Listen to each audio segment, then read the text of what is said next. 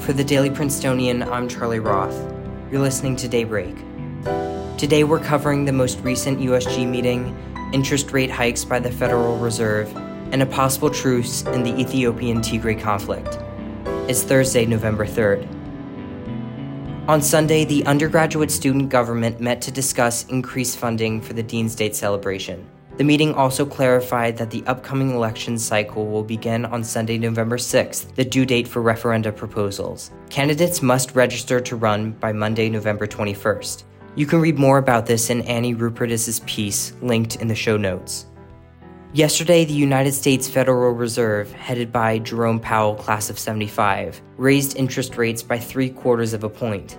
This marks the sixth increase this year as officials attempt to combat record-breaking inflation. Following the announcement, the stock market took a hit, with the S&P 500 down 2.5% at the closing bell.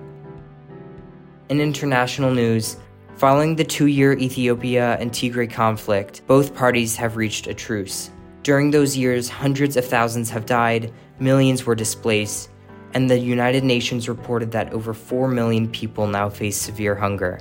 Following the 10 days of peace talks convened by the African Union, on Wednesday, the Ethiopian government and leadership of the northern Tigray region agreed to stop fighting. The deal included a number of arrangements meant to assist humanitarian aid in reaching Tigray, where food supply is rapidly dwindling. In order to facilitate this aid, the agreement stipulated that both sides would, quote, cease hostilities, Nonetheless, mediators still suspect that there is a lot more to be done before permanent peace is reached.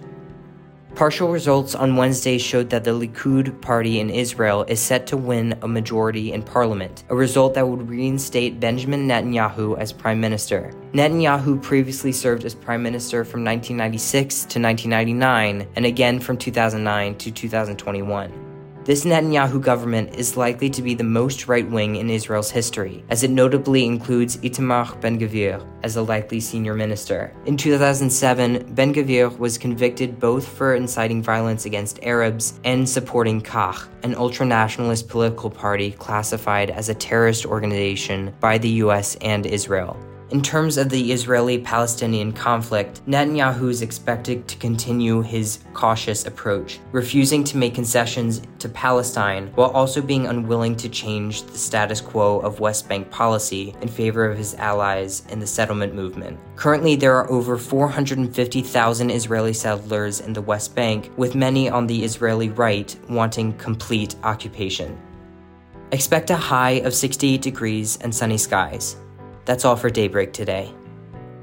Today's episode was written by Bridget O'Neill, Hope Perry, and Ketavan Shavdia, sound engineered by Eden Tashuma, and produced under the 146th Managing Board of The Prince. Our theme was composed by Ed Horn, class of 2022. For the Daily Princetonian, I'm Charlie Roth. Have a wonderful day.